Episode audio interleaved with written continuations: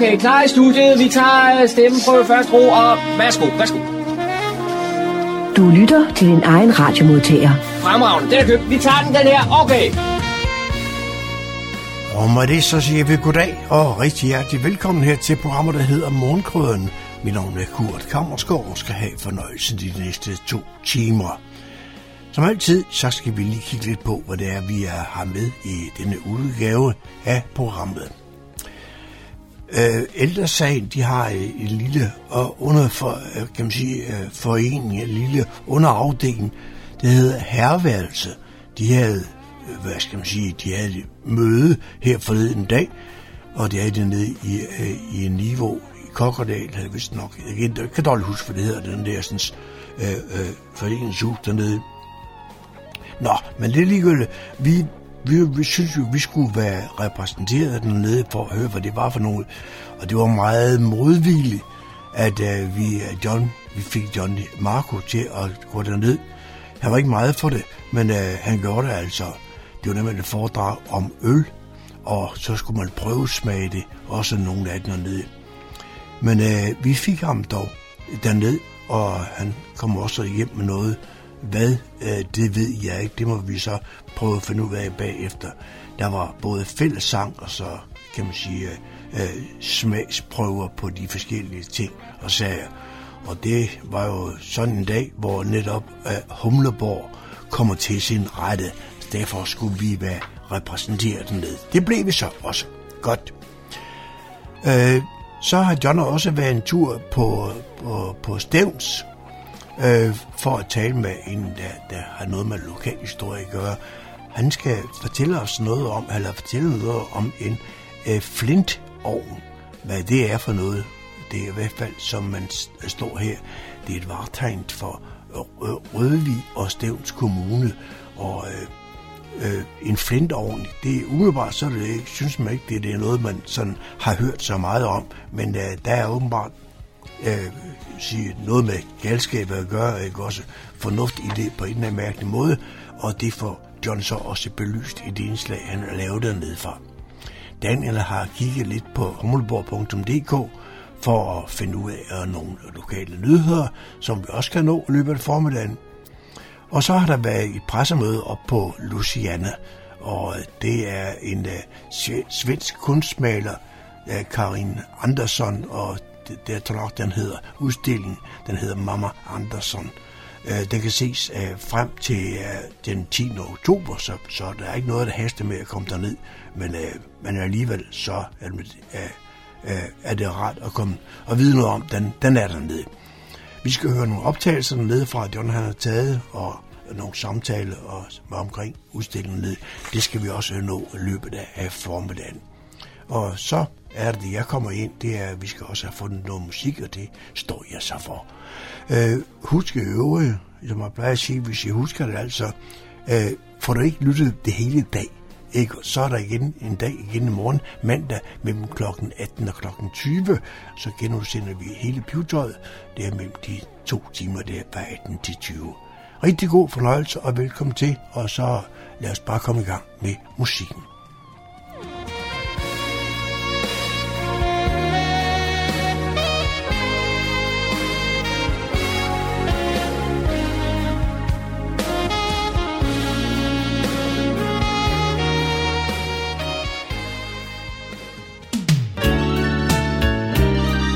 Lytter til Morgenkrydderen. I studiet er det Kurt Kammerskov.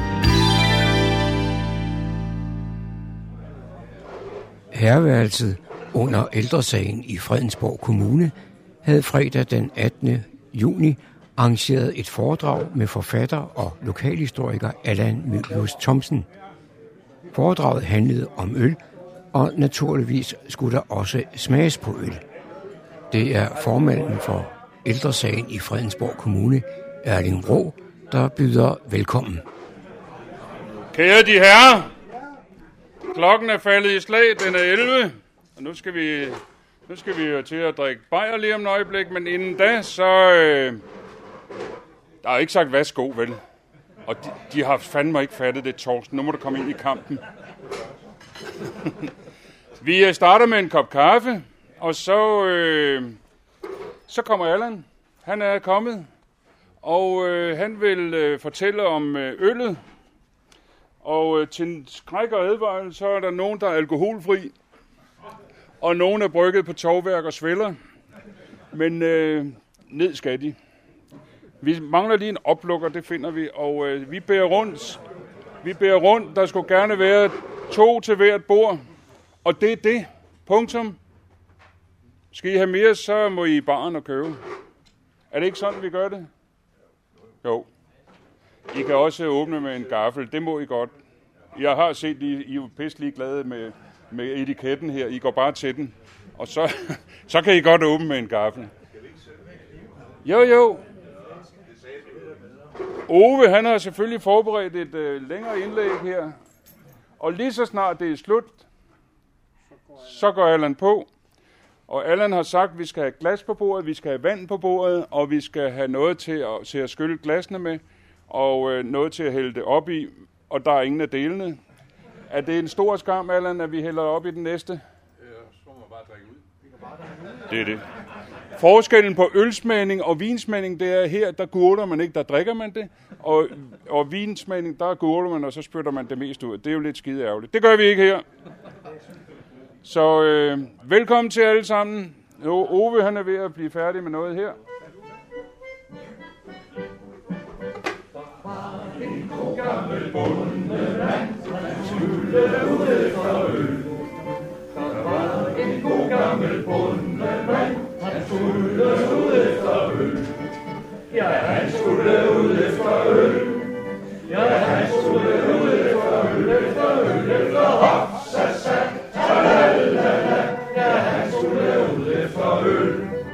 Til konen kom der en ung student, mens manden var ude efter øl.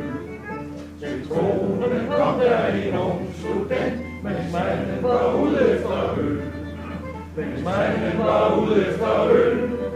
Mens manden var ude efter øl, for øl, efter hop,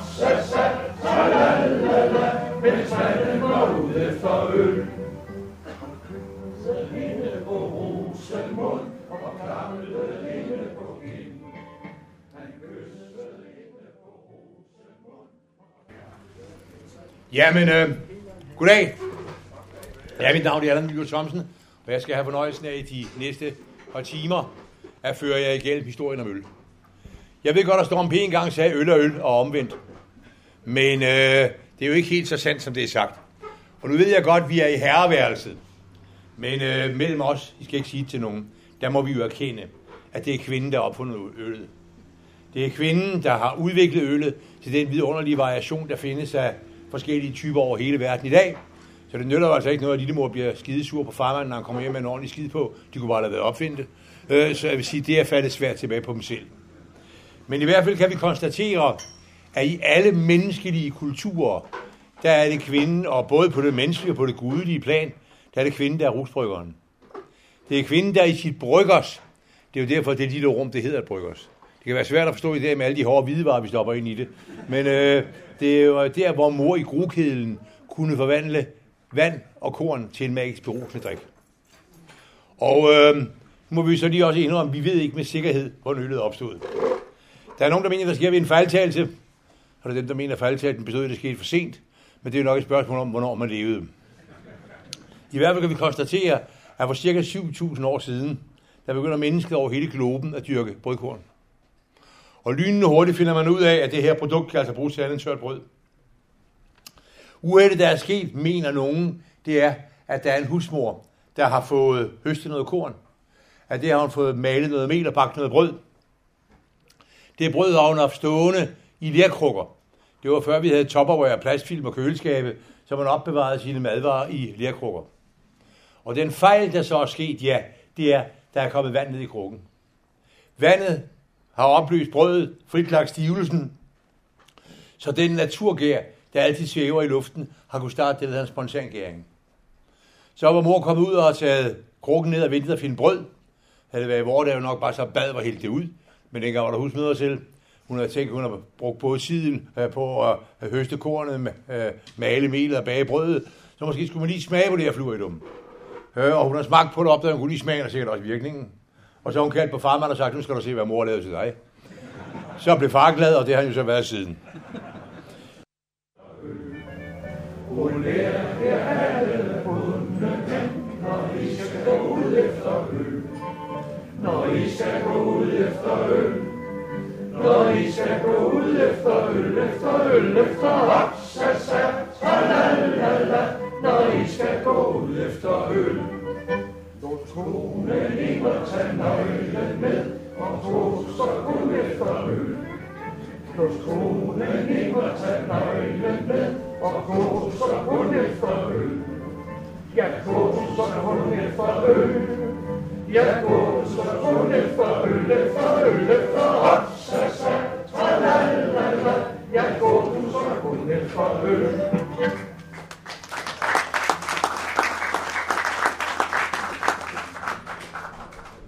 netop været til et foredrag med Allan Mylius Thomsen, der handlede om det, det gode øl. Og Allan, en ting er, at du kan fortælle om det, men jeg bemærker, at du øh, har det hele i hovedet. Der er ikke meget med manuskript. Spiritus konserverer. Og øh, jamen, historien har det jo med, at den ene til historie tager den næste med sig. Og det har jeg jo indarbejdet af naturlig interesse, har jeg indarbejdet øllets historie gennem årene. Og når jeg har de forskellige grundtyper stående, som jeg så snakker ud fra, så ved jeg, når jeg ser den, jamen, så er det jo næsten mit manuskript. Øl og værtshuse hænger jo også sammen, og jeg ved, at du holder nogle foredrag om, om de københavnske værtshuse. Jamen, øh, det er jo de ydmyge steder, øh, det lokale forsamlingshus. Øh, det er, hvor ja, de lokale de mødes over en øl eller to, og så ja, søger de så hjem igen, når de ikke gider det mere. Øh, så det er jo en del af ja, vores kultur, at vi har de her mødesteder, hvor man kan sidde og hygge sig. Øh, klare regeringens problemer, klare fodboldslandsholdets problemer øh, og være meget kloge øh, sidelinjeeksperter, øh, og så gå hjem bagefter og gå på arbejde næste dag.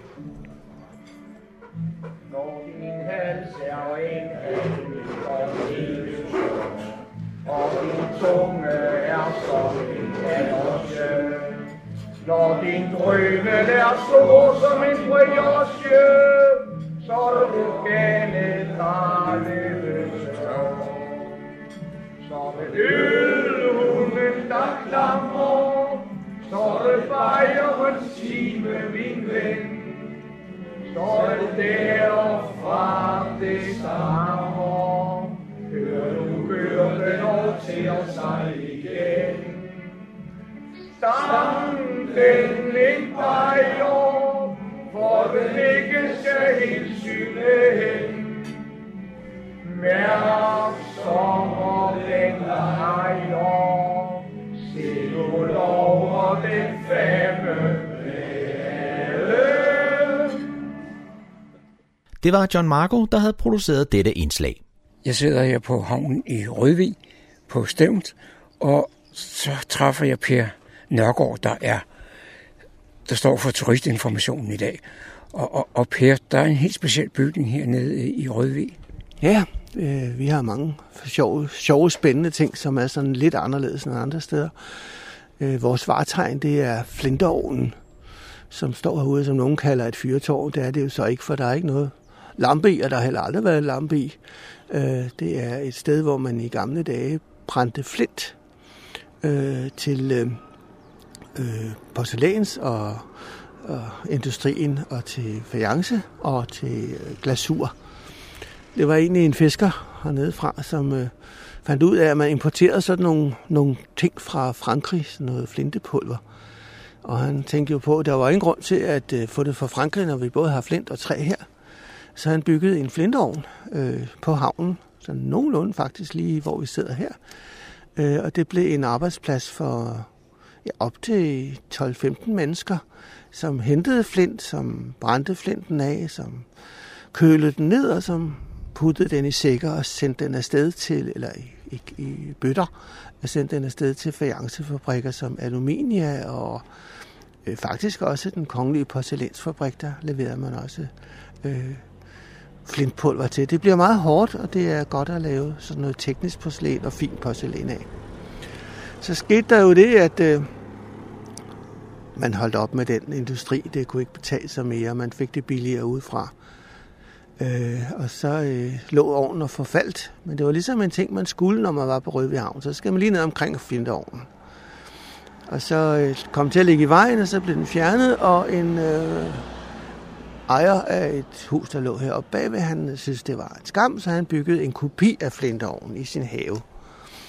Og øh, den lå så... Den næste ejer i huset synes, den lå et vanvittigt sted, for han kunne ikke kigge over vandet, fordi den der flintovn lå i vejen. Så han besluttede sig simpelthen til at få den væk, fjerne den. Øh, øh, og øh, så spurgte han lige inden han gjorde det, så spurgte han øh, Stævns Kommune, om, øh, om de var interesseret i den. Øh, han hed Otsen, øh, og var entreprenør i Køge og havde nogle store betonfabrikker. Men kommunen sagde, ej, ej den har vi ikke interesseret i, fordi øh, så skal vi bare gå og passe på den.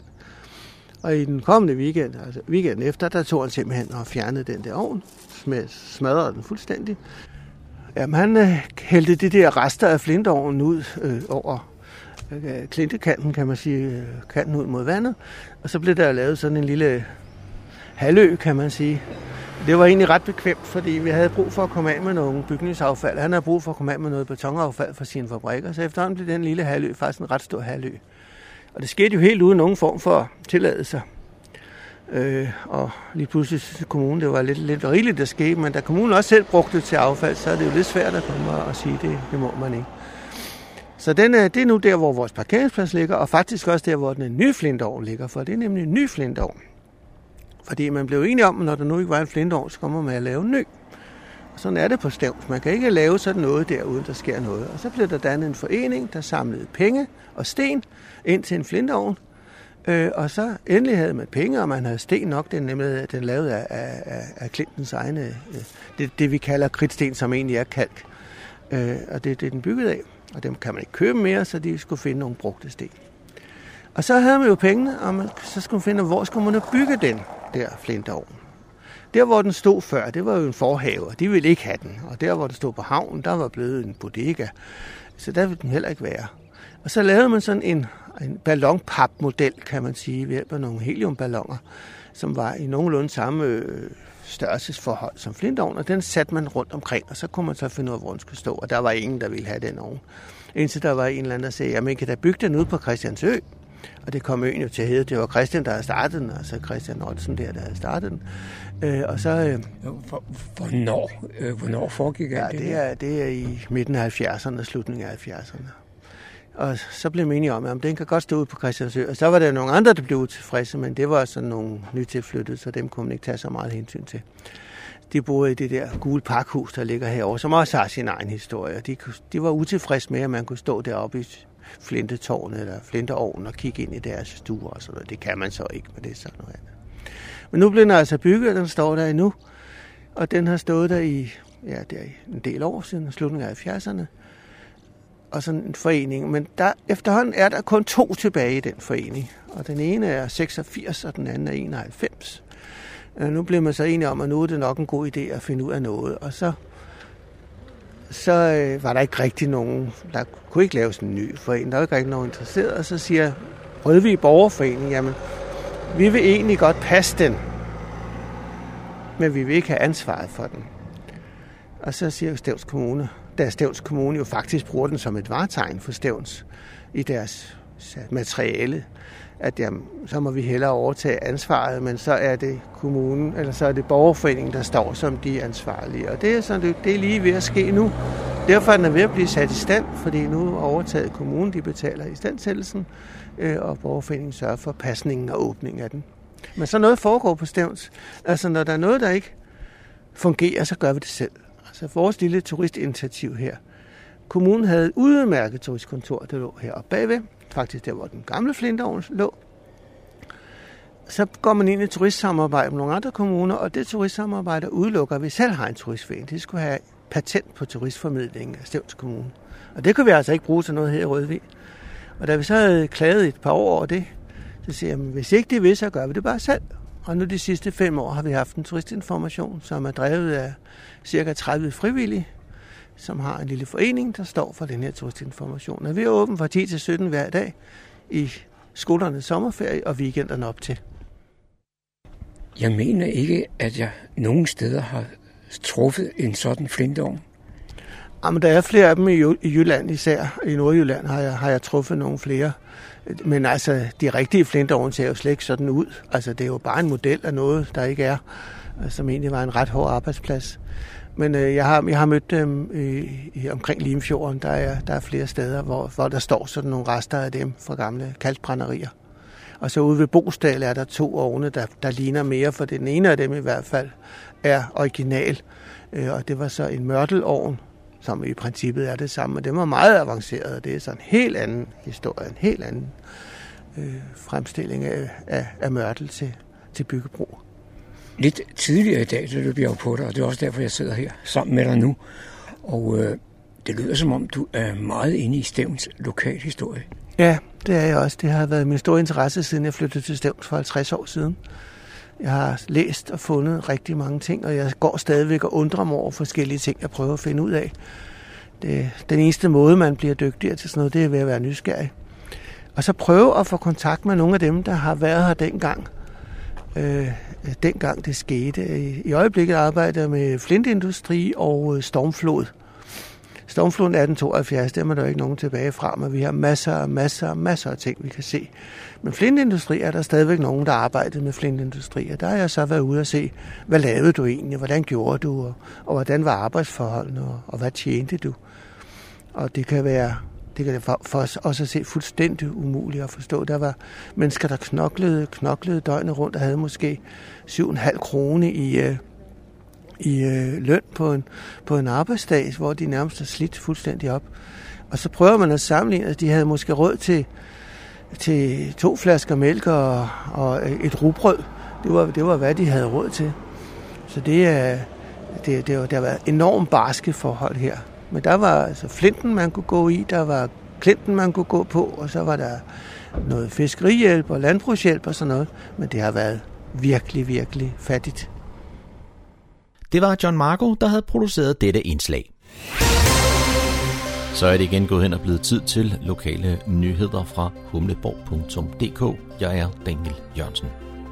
Bedre badesikkerhed, renere strande og nye toiletfaciliteter er nogle af de forbedringer, som Fredensborg Kommune har sat i søen op til dette års badesæson. Nye redningskranse skal bidrage til øget badesikkerhed på kommunens strande. Og badesæsonen er i fuld gang rundt om i kommunen. Og man har sat en række forbedringer på strandene klar. Og det er fordi Trykfonden netop har bevilget en donation af redningskranse plus tilhørende udstyr til fem af kommunens badesteder. De fem, der ikke havde i forvejen. Der er tale om strandene på Babylone, Louisiana, Pedermas, Niveau og Mikkelborg. Så nu er de opgraderet, ligesom Bjerrestrand og Sørup allerede har disse foranstaltninger. Christian Hegård, der er formand for Fritids- og Idrætsudvalget, fortæller, at vi har syv skønne strande, som vi for to år siden afsatte 3 millioner ekstra til forbedringer af. Pengene er blandt andet gået til at fjerne sand omkring badebroerne, som også er blevet helårssikret. Der er opsat intelligente skraldespande på Niveau Strandpark, etableret nye borer og bænke i Sørup, og der er nye toiletbygninger på vej til Babylonestrand. På Fredensborg Kommunes hjemmeside kan man løbende følge temperaturudviklingen på badestrandene. Den amerikanske kunstner Arthur Jaffa gæster fredag den 2. juli kl. 18 Louisianas koncertsal i anledningen af kunstnerens til dato største soloudstilling, Magnum. Jaffa, som er en af samtidskunstens vigtigste stemmer, interviews af udstillingens kurator Mathias Using Seberg. Et møde med en af de væsentligste kunstnere netop nu, og publikum er velkommen til at stille spørgsmål. Arrangementet foregår på engelsk, og man skal tilmelde sig på louisiana.dk. Søndag den 4. juli kl. 10 kan man opleve den velkendte klassiker Kejserens nye klæder, opført som underholdende dukketeater på den grønne trekant ved Humlebæk station. Det er det dansk-tjekkiske dukketeater Svanen, der kommer med deres fantastiske teatertrailer og tager børn og voksne med ind i deres finurlige univers. Forestillingen henvender sig til børn fra 3 års alderen og deres familier. Det er gratis, så man skal bare møde op og afvikles i samarbejde mellem Kulturforsyningen i Humlebæk, Kultur 3050, Kulturstationen, Humlebæk Bibliotek, Musikteatergruppen Ravnerok og Fredensborg Kommune. Og så er der litterær vandring i Karlebo ved litteraturformidler Rune Christiansen. Fredensborg Bibliotekerne vil ved seks vandringer og ved hjælp af litteraturen åbne for nogle af de smukkeste og hyggeligste steder i vores kommune. De litterære vandringer er spredt over by, skov, mark og kyst, og undervejs vil man holde pause, hvor en af bibliotekets litteraturformidlere vil læse højt fra et stykke litteratur, der skal få os til at se verden omkring os med nye øjne. Næste arrangement er lørdag den 2. juli, og denne litterære vandring bringes til den smukke og hyggelige Karlebo, hvor insekterne summer om kappen med hestenes vrinsken og markerne ligger roligt og bølger i landskabet. Mødestedet er ved Karlebo Kirke, og der er gratis adgang og deltagelse med billet, som bestilles på fredensborg.dk. Vandringerne begynder kl. 10 og er af varieret længde, men det anbefales, at man er godt gående for at deltage. I tilfælde af dårligt vejr aflyses arrangementet. Det var, hvad vi havde fundet frem af nyheder og informationer hentet fra humleborg.dk. Jeg er Daniel Jørgensen. Det her er Fredensborg Lokalradio, Radio Humleborg på FM 104,3 MHz. Klik også ind på vores hjemmeside, www.humleborg.dk og følg med i, hvad der sker lokalt i Fredensborg og omegn. Derefter tager udstillingens kurator, Marie Lauerberg, ordet. Tak, Paul Erik. Øh, det er lige netop øh, et det levende maleri, vi viser, og det er også en levende kunstner.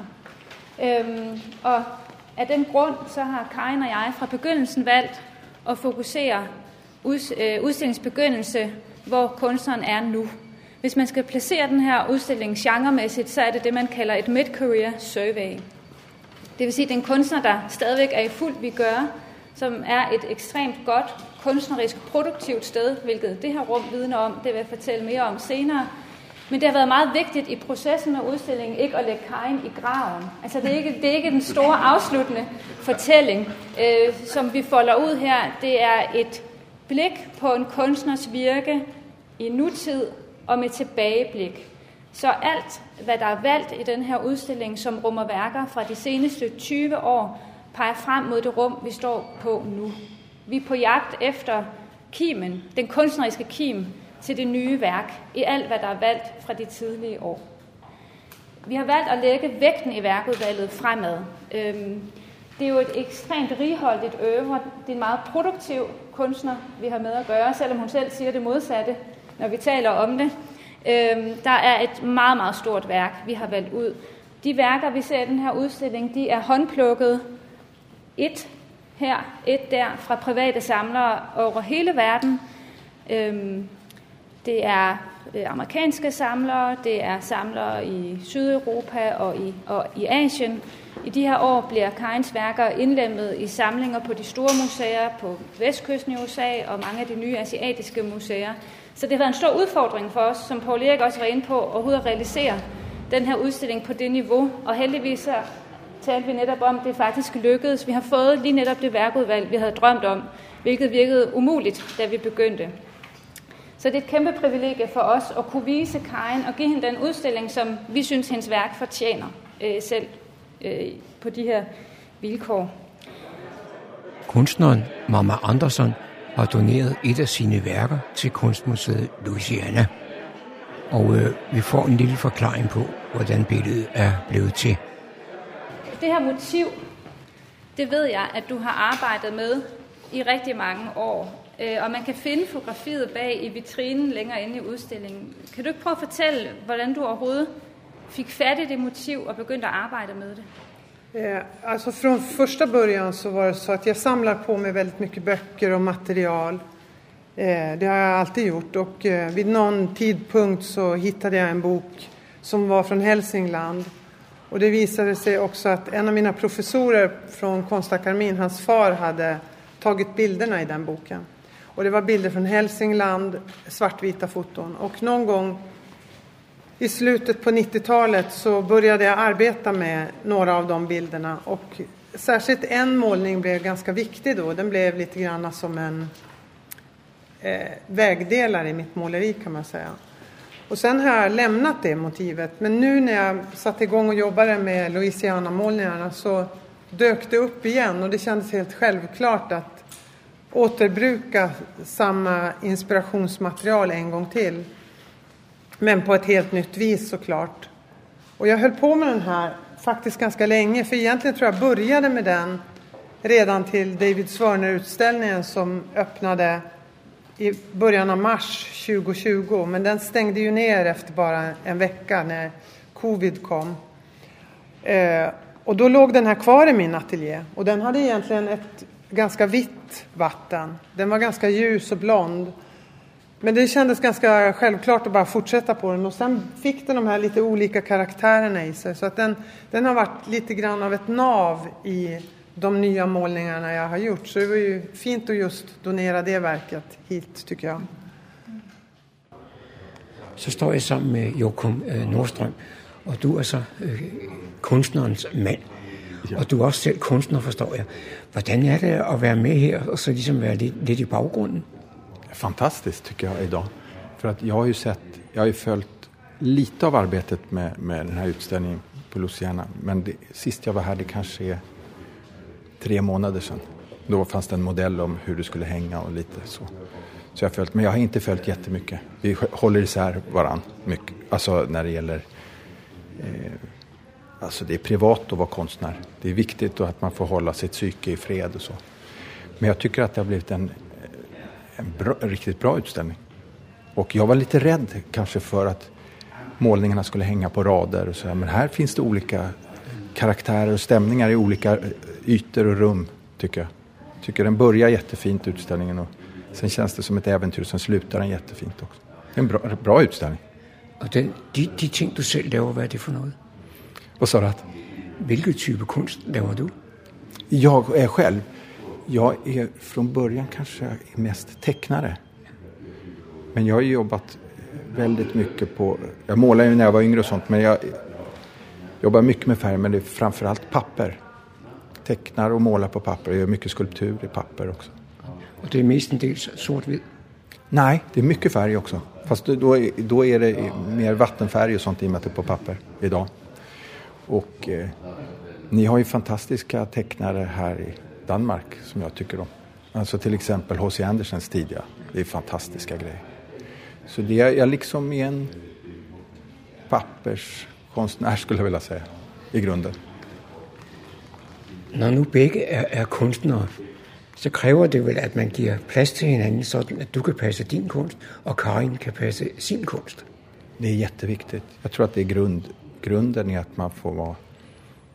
Jag tror konst är väldigt individuellt och privat. Och sen har man ju sin egen...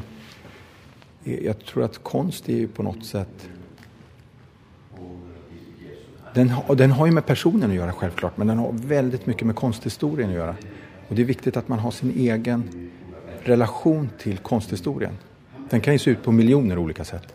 Och där är det viktigt att man har sin egen ingång och även när man var liten och minnen och barnbilder och allt det här sitter ju ihop och där måste man, och det handlar ju mycket om det kan handla om drömmar och sexualitet och allting och det är otroligt viktigt att det får vara i fred, tycker jag. Kritiserer I så hinanden, eller, eller nyder I bare det, hinanden laver? Jag, jag kan vara stenhård och hon kan vara stenhård. Men vi, alltså fruktansvärt aggressiv. Men, men eh, vi känner varandra så väl. Så man känner om det finns oärliga drag och då blir man ju kultur. Men eh, jag tror att vi har alltid varit bra på att hålla borta den andra och vara mycket själv medan man arbetar. Och, och sen när man börjar känna sig stark, då kan man visa och då kan man kritisera och prata. Och det är, det är spännande. Det är viktigt att ha kritik. Udstillingen med Mama Andersons værker, Humdrum Days, kan ses på Kunstmuseet Louisiana frem til den 10. oktober 2021.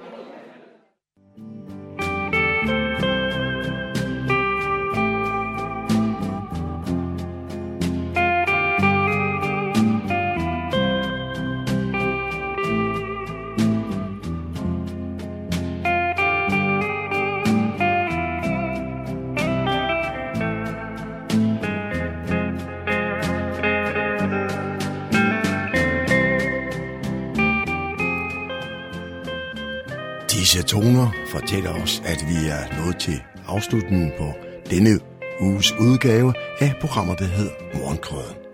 Her fra redaktionen, som består af undertegnet, jeg hedder Kurt Kammersgaard. Ja, der siger jeg tak for nu, og på genhør en anden god gang.